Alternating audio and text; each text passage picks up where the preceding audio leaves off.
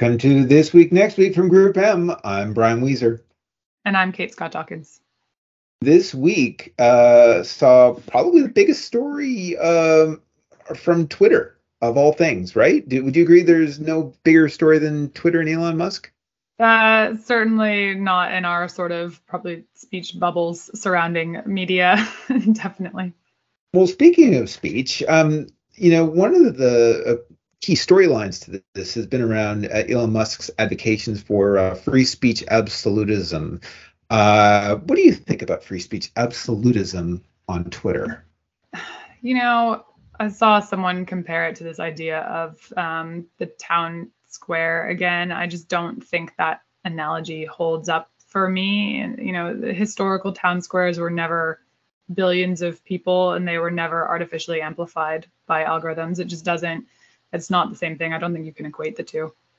Yeah, well, let, let us start off by saying we certainly uh, advocate for freedom of speech, and certainly, you know, we living here in the United States, the the the Constitution of the United States certainly has was probably one of the best frameworks that we can think of. Me as a Canadian, uh, you know, I, have seen a slight variation of it. The the American ideal of freedom of speech is a very good one, um, which is different than commercializing um, it through advertising, where advertisers uh, do not want to be associated with certain kinds of speech.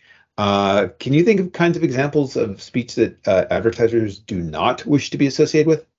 Oh, plenty. Uh, anyone advocating for uh, an insurrection of the Capitol, maybe? Yeah, or how about um, uh, defaming individuals for rescuing children and calling them pedophiles? That's a good one. Uh, yeah, any sort of yeah threats of, of violence or any of that. Yeah, I think no securities no... violations. That's another one. Uh, securities law violations is another thing advertisers don't typically want to be associated with. Maybe oh, there might be some law firms. There might be some law firms who actually would like that on. You think uh, they have an, inclu- an inclusion list that's like any law breaking behavior? I want to advertise against them because they're going to need mm. a lawyer hmm. soon. So yeah, so this free speech absolutist version of Twitter could actually have all these new categories of advertising that nobody had ever bothered to think of. Well, anyways, the bigger point here is that um, you know it, it while I think we all support the idea of of of having this uh, an environment where people can share ideas, uh, free speech absolutist uh, Twitter uh, would be, shall we say, contrary to the idea of building a business uh, and I guess we speak with some authority here as the world's largest buyer of advertising on behalf of the world's largest brands, and we're probably a larger share of Twitter's revenue than almost anyone else. And so I guess we're speaking with some knowledge here.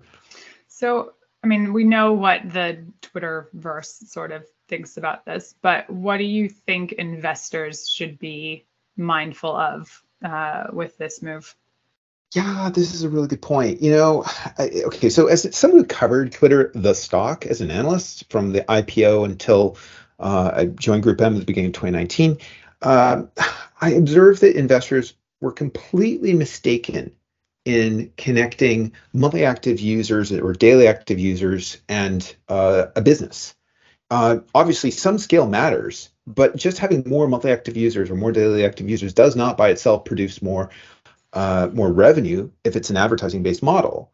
Uh, there's so many other factors that go into it. And so, one thing that stood out to me in, in the stocks run up uh, post the news of, of Musk's um, interest slash transaction um, was that Musk's interest in uh, allocating, let's say, 1% of his wealth to have significant influence on uh, Twitter as a platform might be inconsistent with the interests of those who are focused on the business, as in investors who want some share of the you know the cash flow that the company ultimately generates.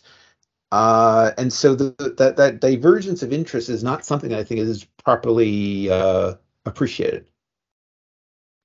Yeah, we'll have to see, and um, you know, certainly I think it's in advertisers' best interest to make their views and preferences known at this point as well, um, just as they're the ones supporting the uh, the platform from an advertiser point of view or revenue point of view.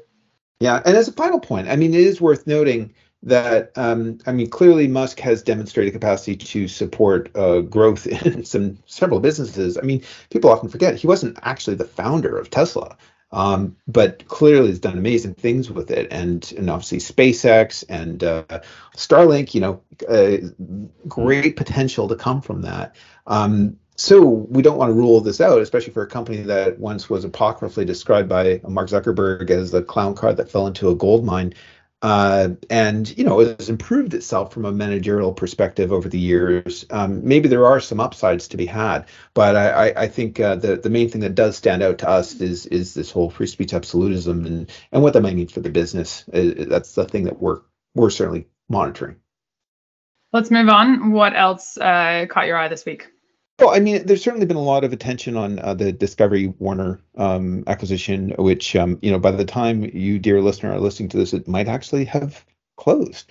Um, the uh, leadership team was announced over there, and um, you know, I mean, it's it's interesting. Uh, th- this is a case of a much smaller company in Discovery taking over a much bigger one in the former Warner Media, and you know, I I um uh, just going back in time, um, I have had a view about um, AT&T not doing particularly well with uh, um, their strategic goals with respect to AT&T or with respect to uh, Warner Media. Um, and then I was super impressed with how Jason Kilar um, reorganized uh, the, the, business around HBO Max and the centrality of it. And, and the thing that perplexed me was how on earth did they get that past AT&T's management because the whole nature of sacrificing short-term revenue for long-term growth was, should we say, somewhat inconsistent with how AT&T tended to run itself. And, um, and well, sure enough, Jason Kilar kind of being left out of the loop, as was widely reported in the transaction, kind of explained what might have happened. Um, now, the real question I have to uh, wonder about, slash, um, you know, keep an eye on, is to what degree will Discovery basically keep the uh, structure uh, that Warner had in place. So far, it looks like they will, but um, I don't know. Do you have any thoughts on this? Um, yeah, I mean, there were headlines around, I think, several other executives in addition to Kilar leaving um, with the full move over to Discovery. Um, and it'll be interesting. I mean, integrations are always tricky. I've worked on those in the past, just from a cultural standpoint and an operational standpoint. So they have their work cut out for them in terms of blending those or figuring out how to actually uh, you know accomplish the kind of synergies that are usually spoken of in these things yeah, and it'll be interesting to see just how aggressive they are in terms of continuing to expand. Um, certainly, Channel 4's uh, sale or the news that the UK government would be um, privatizing it, eh, you know, creates an entity that may be one of the first um, entities of interest for from a transactional perspective for Discovery. You lived in the UK. Did you ever watch uh, C4? Oh yeah, yeah, definitely. Um, and there's yeah, there's been a bit of buzz around that. Uh, very contentious week in, in media news this week, um, with several folks coming out and saying uh, maybe that's not their preferred uh, choice for that to be privatized. Um, but it's good content. And you know we've talked several times in the past around what it's going to take in terms of bankrolling content for um, players outside of the netflix apple you know uh, amazon block basically to um, create a global share. So it could be really interesting that's true. Uh, our colleague uh, Simon Willis, who runs uh, trading or buying there, um, actually said, as saying, "It's critical that Channel 4's role as a public service broadcaster is wholly protected, including its approach to creativity and social responsibility, as it continues to deliver unique programming designed to appeal and represent to diverse audiences of modern Britain." Well put, um, and it is. I think the the industry broadly is concerned that this won't happen if, say, Discovery or someone else buys it. Um, I, I got to say, personally, I'm a huge fan of Derry Girls. Have you seen that show? I haven't. I haven't. Um, I was just gonna look. I think C4 is where one of my favorite shows, though, Taskmaster went. So of course, of course. well, and we get to see a lot of this programming outside of the UK. Uh, I mean, you know, on the on the upshot, the fact that we see something like Derry Girls outside the UK on Netflix, and frankly, Netflix will be able to continue to produce um, that programming with their billion dollar, probably soon billion pound budget. Um, at least will hopefully help contribute to some diversity of content, even if it's not ad supported. Fair enough. One other topic that caught my attention this week was uh, Le Monde launching an English language version. Have you ever read Le Monde? Uh, I think snippets a very long time ago, but not regularly. No. Well, as one of the most uh, you know significant uh, publications in France, um, it is noteworthy that they're launching a uh, an English language version. But the the thing that stood out to me about this, do you know what the thing was that stood out to me? I don't. Do you know how they're going to do the English language translations? Oh, are they going to do it using AI? Artificial intelligence. There's some humans, Oh. yes, but in conjunction with AI. And um, I hear AI might be a thing in our world. Um, I was wondering if perhaps you might want to tell us a little bit more about this very topic. Yeah, so very exciting week this week. Uh, we launched our first edition of the Next 10, um, which joins your illustrious publication this year, next year, and now this podcast. Um, and it is a report really looking at uh, emerging technologies and media behaviors really shaping sort of the next decade of, of advertising. So, um, looking a bit further out than we normally get to, which is always a bit speculative in nature, um, but also a lot of fun in, time in terms of um, looking at you know what is going to bring the biggest impact over that kind of a, a timeline.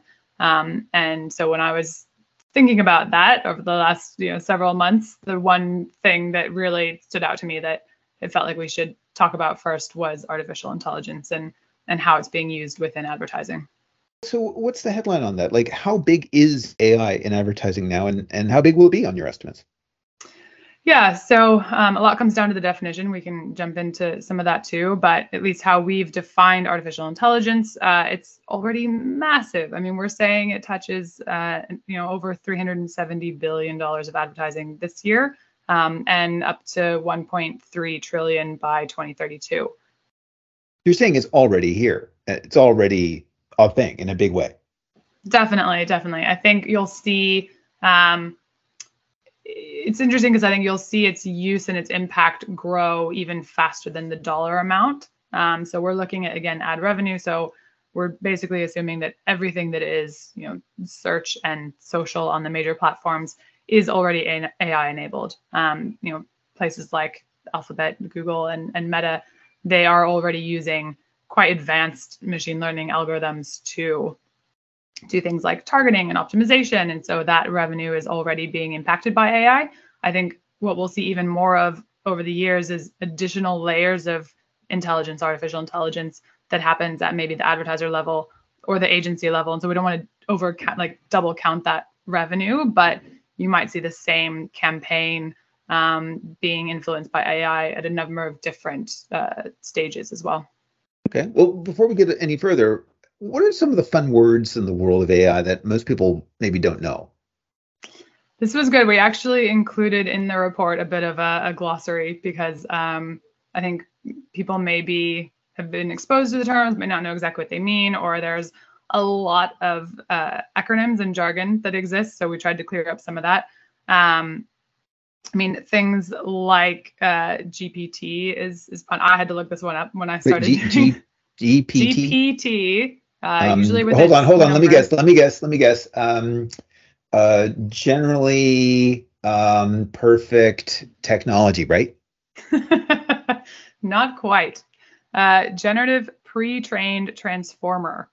Oh, that's and better. Transformers, yeah, are just a, a class of um, intelligence. Uh, there will be people maybe listening to this who can go in more depth than I can, um, but this is really the the language model using deep learning uh, to produce text. So this is the way that we're we're getting. You know, you've maybe seen headlines about AI writing an article or um, something Like like, that. And exactly, uh, or writing it from scratch even. Um, so yeah, that's the technology behind that. Um, you also get uh, GAN, G-A-N. You want to have a go? Hold on, that hold one? on, hold on, Gan. Um, um, great. Um, a pizza you know, it's a Yale-based thing or a, wherever Princeton is somewhere. Um, uh, uh, nauseous. I don't know. I'm making it up. Obviously. uh, generative adversarial network. Oh, I was close. So close. Yeah. It's just it's so interesting, right? I mean, they're they're using the adversarial part to you know make the outcomes overall better. They keep improving upon each other, and they take that and they you know kind of compete again, and then they take the best result. And so it's fascinating how this stuff is being used. Wow. Well, so can you talk us uh, talk to us a bit about some of the downsides about AI right now? It's interesting. I mean, uh, yes, there are so many watchouts, um, and I think a lot of them are to, to do with with us and how we make it. So it's not necessarily the the AI itself that is um, a risk, but it's the the biases or the not well thought out incentives that people apply that make it dangerous in a sense. Um, so if we're just tasking uh, AI with finding um, new users for a, a, sports betting app, and we don't put in any sort of controls, um, you know, may find that the best place to find new users is uh, by targeting people that have visited uh, addiction help sites. Um, that's certainly not, I don't think, what anyone would would want or would view as a, a positive use of AI. So I think it's in, um, you know, the trick is going to be in getting better about those, you know, controlling or mitigating biases and um, and the sort of rewards and incentives that we're we're training into the systems. Yeah, well, I guess the issue is that because you end up applying uh, AI at a much greater scale and paired with automation, that it just amplifies a problem that might have already existed, right? Exactly. Exactly. Yeah. How do you expect all of this to change in years ahead? I mean, first of all, are we going to solve it? Will we? Will we make it all perfect? Or will the robots just take us over and destroy us all? I don't know. It's probably not within the one decade timeline yet, thankfully. Um, I don't know. I think there's definitely more attention to it now, which is a good thing. Um, I think the the speed up to this point, you know, we still haven't really all altogether fixed content moderation, and so when you start throwing in things like um, the ability to create images and create videos and ideas like deepfakes, you know, that that starts to become um, something that I think we need to definitely pay attention to um, and make sure we're getting right going forward. But I'm I'm very hopeful that you know a lot of the a lot of people we know across Group M and the network and, and other um, companies are, are working very hard to get this right. Yeah, well, and we'll hear from one of those uh, colleagues in just a moment here. Um, I just wanted to hit on a couple of other things quickly. Um, so, can you talk a bit about how you, you see different kinds of marketers applying AI today and how that might change? Yeah, um, some really interesting use cases. Um, I was speaking with someone uh, within WPP who says something they're already doing, actually starting to do, is to make what are called digital twins. So um, take a, a, car ad, an automotive ad, right? You often see them driving through windy mountain roads. Um, that they would they would have had to go film that individually before now they can go film it once, create a digital twin, um, and then they can, you know, use that again and again. They can put any model, any maker model of car there. Um, so it really opens up the um, opens up to all kinds of possibilities for anyone in that sense of, of the creative production side of things. And we actually didn't measure that in the um, ad revenue estimates, but that's another big area for people. Um, also, I think things like image search. So this is going to be huge for retail clients, retailers, um, anyone in that sense. I think image search is just going to really become such a bigger way that people, um, you know, look for products. Um, and that's going to change, I think, a lot of how brands are thinking about when and where their product shows up, how they are, you know, looking at consideration and, and purchase from consumers in that sense. Makes sense. Well, uh, let's hear more from um, you and uh, our colleague, uh, Daniel Hulme. You had a chance to sit down with him. Yeah, I interviewed him. Uh, he is the chief AI officer at WPP, as you'll hear in the interview. Um, and we chatted about uh, how he looks at the world of artificial intelligence. I'm joined today by Daniel Hulme, CEO of Satalia and now Chief AI Officer at WPP after its purchase of Satalia last year. Welcome, Daniel. Hi, Kate. Um, so we spoke while I was drafting the next 10, and, and there were a couple of topics we covered that really stuck out to me, and I thought it would be great to discuss on this week, next week. Um, now, before we spoke, I'd, I'd heard of the singularity, this sort of catch-all term for when machines surpass human intelligence and, you know, in some versions take over the world. Um, and that's what you actually call the, the technological singularity, but it's just one of six that you've proposed, um, aligned to the Common Business School PESTLE framework. You know, those letters in PESTLE standing for political, economic, social, technological, environmental, and legal. So we probably don't have time to jump into all of them here, um, and we'll put a link into the description for anyone who wants to watch Daniel's TEDx talk. But I do want to cover a couple in more detail. Um, but first, why don't you give us your sort of dual definition of AI, please, so we're all all on the same page? Yeah, there's obviously a huge amount of confusion around what AI is and isn't, but um, there, there, are really uh, two definitions. The first one I think is popular but weak, which is getting computers to do things that humans can do. So over the past decade, we've managed to get um, neural networks to to do things that traditionally only human beings could do, like corresponding natural language, like chatbots, and recognize objects and images. And when we get machines to behave like humans, and because humans are the most intelligent thing we know in the universe, we assume that that's intelligence. Now, I would argue that humans are not intelligent, but that's a whole different talk. There's a, there's a, there's a much better definition of AI that comes from the definition of intelligence, which is goal directed adaptive behavior. And, and for me, the most important word in that definition is adaptive. What we want to do is ultimately build systems that make decisions, learn about whether those decisions are good or bad, adapt them themselves so that next time they make better decisions. And, and actually building adaptive systems is extremely difficult. There's less than a handful of companies in the world, I think, can do it safely uh, and ethically.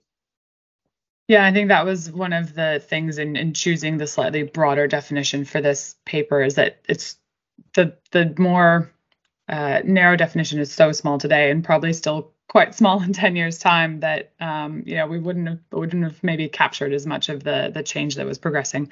Um, so that's great.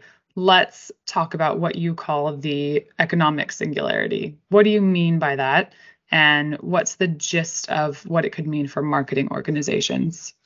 Yeah, so so as you said, most people might have heard of the technological singularity, which is where we build a super intelligence. Um, there's obviously a lot of uh, uh, uh, hype and media coverage around that. Um, a good friend of mine called Calum Chace, he coined the economic singularity, which is um, essentially when we automate the majority of human labor.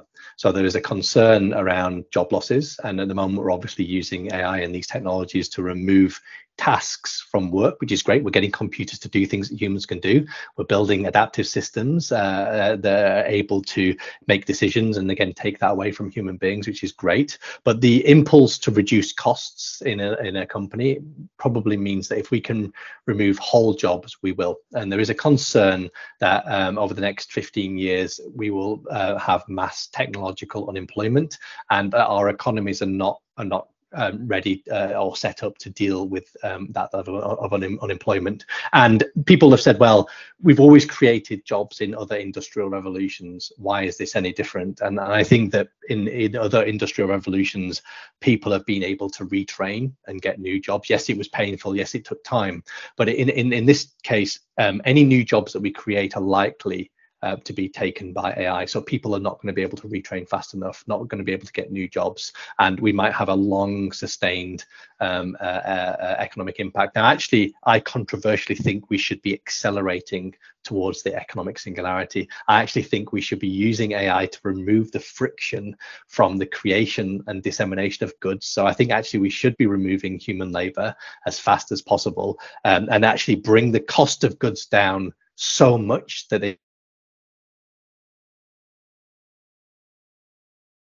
education, nutrition, all energy, all of the things that we depend on to survive, we could remove so much friction from them that they become free and we end up living in a world of abundance. So if we get the timing wrong, we'll have lots of people without jobs and potentially mass um, uh, social unrest. If we get the timing right, we could end up living in a world of abundance.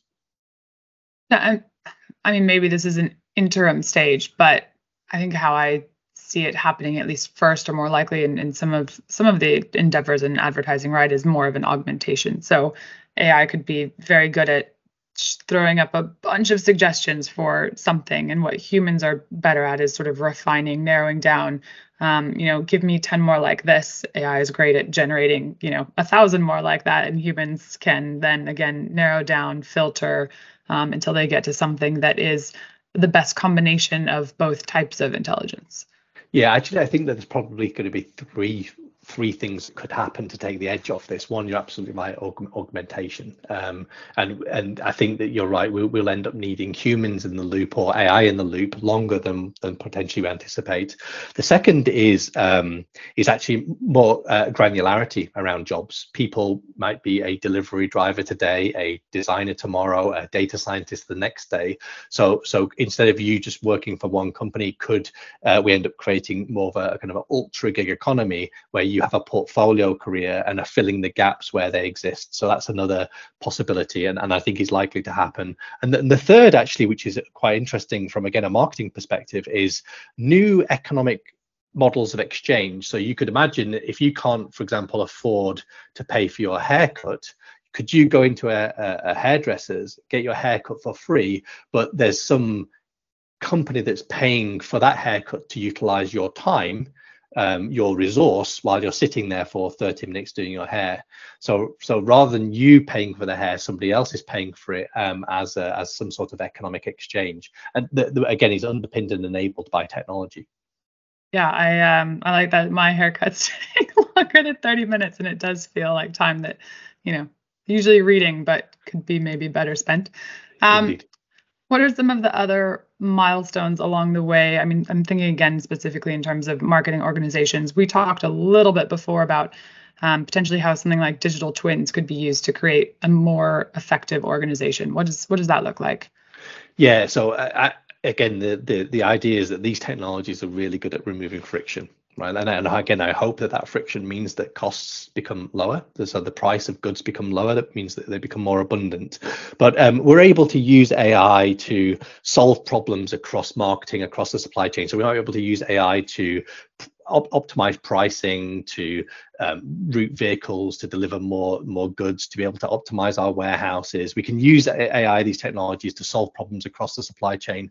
But if you, for example, build built an AI that could optimize pricing that then ended up creating a massive demand of your goods, then can you can you um, do you have enough uh, room in your warehouse to hold those goods do you have enough vehicles to be able to deliver those goods and and the the promise of a digital twin is to be able to connect um, this uh, entire supply chain through to marketing so you can create an entire simulation of your organization. So you can predict if i increase 20% demand over here will i be able to actually fulfill that customer? And if not what do i need to change in my supply chain to make sure that I can fulfill that customer. So essentially, it's building smarter, connected organizations. And the exciting, the other exciting thing about digital twins for me is actually being able to identify capacity within the supply chain. So knowing that you've got a warehouse with a certain amount of um, glut of product, or you've got a an extra person in a store, or you've got uh, another vehicle that's sitting there doing nothing. Could you use that capacity to actually inform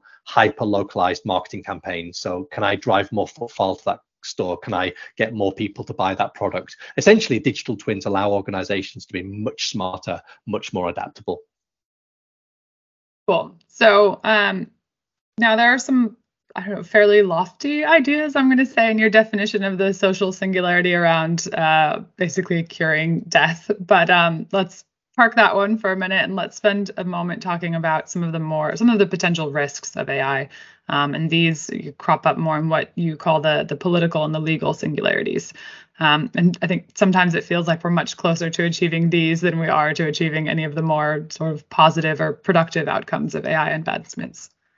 Yeah, the political and legal singularities, I think, actually are something that WPP really have to face into. Um, but these are um, at the forefront of the things that we do. So the political singularity is, is essentially um, uh, where we um, can't determine what's true, and and and this is um, this is being accelerated by content that's being created by by um, misinformation bots. It's um, content that's being created through um, avatars uh, and um, uh, even uh, AIs that are mimicking CEOs, getting the accounts department to pay invoices. We we are as you might as you mentioned we, we you could argue that some of us are already living in a post-truth world where we we cannot believe anything that we are are shown through our screens. And uh, and one of the things I think that we need to do is figure out how do we authenticate um, content and um, because if if we lose our um, our uh, belief uh, in in in the authenticity of these uh, these pieces of content, then it not just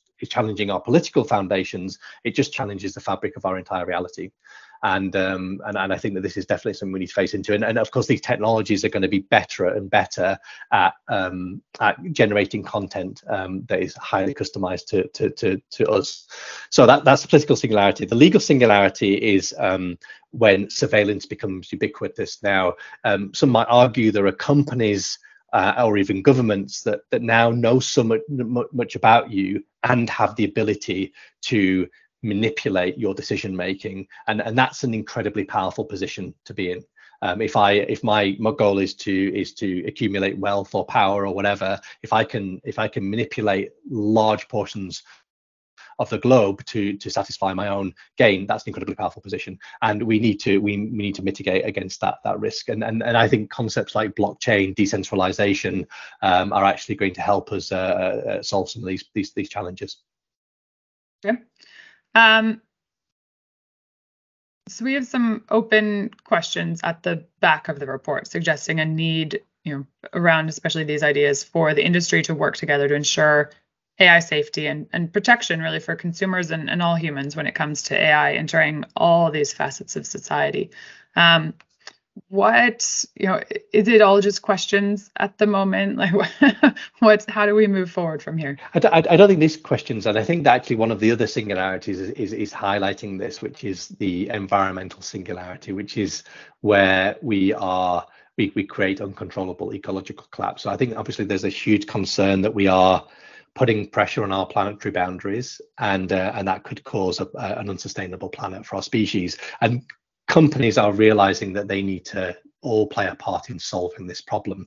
And, and I actually believe that ironically, the, the collective purpose of all of these enterprises are going to make this glorious future for us. Um, I am not necessarily confident that governments are going to solve these problems, but I think that companies realize that without having an incredibly strong purpose, coupled obviously with a sustainable business model, that they're going to fail to attract customers. They're going to fail to attract um, even talent. So, so creating a purpose, living that purpose, and achieving that purpose is going to be important for all companies to survive. And I hope that collective purpose of all of those enterprises are actually going to solve many of these problems that are going to face us over the next several decades. I, I hope so too. Um, okay, last question. What's at the bleeding edge of your work with AI right now at WPP? Like, what should we be looking forward to seeing in the coming months in terms of advancements in advertising and marketing applications? Oh, we, we are working on a lot of stuff, particularly around content intelligence, understanding what content um, is going to work. Uh, and that's an incredibly complex problem because you need to look at essentially you need to model the planet to understand what's going on and what content content's going to, to land well. Um, the, the thing that I'm particularly excited about is is actually uh, our workforce and future of work initiatives. So Satalia um, are, I think, pioneers in how we think about making organizations operate more effectively, how we can unlock the creative capacity from people by freeing them from doing mundane things, but also by giving them a dynamic environment for them to to innovate, to to come up with with things that are going to make the world better. And and one of the things I'm really excited about is utilizing, or you don't tell Mark Read this, but using WPP, uh, 120,000 people to, as, a, as an experimental playground to um, to, to to make this organization the most organi- the most creative it can can be, and then be able to take those ideas and scale them to a planet. I, I want to unlock the creative capacity of everybody on this planet, so we can create innovations, bring those innovation prices down to zero, so we create a world of abundance. I'm sure Mark Read, uh, CEO of WPP, is a frequent listener, so. you might be in trouble there. Um, no, thank you.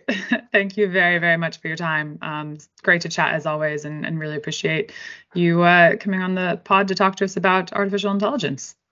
Thanks, Kate.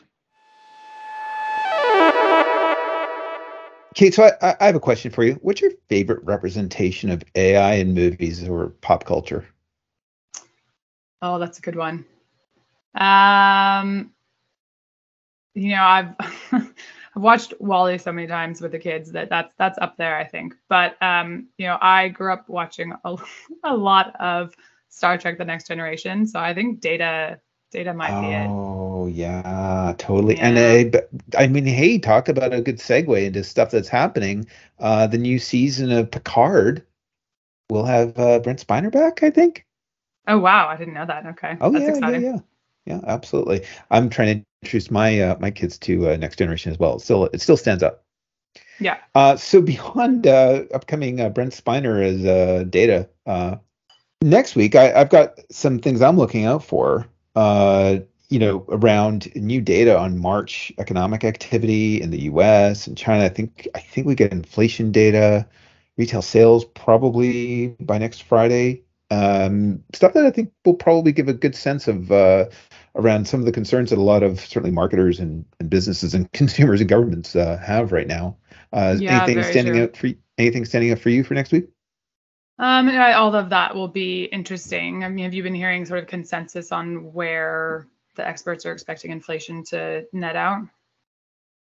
I, I don't well I mean I think it's high I mean I don't think there's any expectation of it coming down but I think we just get more detail and I guess the you know the the bigger the bigger trends will just continue to evolve based on you know the events out there and certainly what's happening with supply chains what's going on in China right now in terms of um, large parts of that country being uh, shut down and uh, so I think really events probably will matter more than the numbers but I think we just get a better read on what happened uh, which is going to be pretty important. Yeah, it's interesting to pair what you're reading in all these, uh, you know, government statistics websites against what you're seeing in the real world. I was on a longer drive yesterday, driving past a bunch of um, car dealerships near here, and just like some of them are completely empty still. They just Yeah, can't keep well- inventory. I was speaking with our colleague in Australia who said the same thing. People are buying cars sight unseen, um, just because the inventory is so low. And that also speaks to just the underlying healthiness of the economy, even if people don't feel very good about it. So, Yep, exactly. But we feel good about this week, next week here at Group M, and we hope you do too. Um, we'll look forward to coming back next week when we'll get more of this week and next week. Okay, that was a lot of this week. Next week, excellent. Thanks, Brian. Thanks very much. This Week Next Week is hosted by me, Kate Scott Dawkins, and Brian Wieser. Our producer is Jared Bayman. Our showrunner is Sam Weston. The views and opinions expressed here are our own and are not intended to represent those of Group M or its clients. If you have questions, comments, or requests for future segments, let us know at business.intelligence at groupm.com.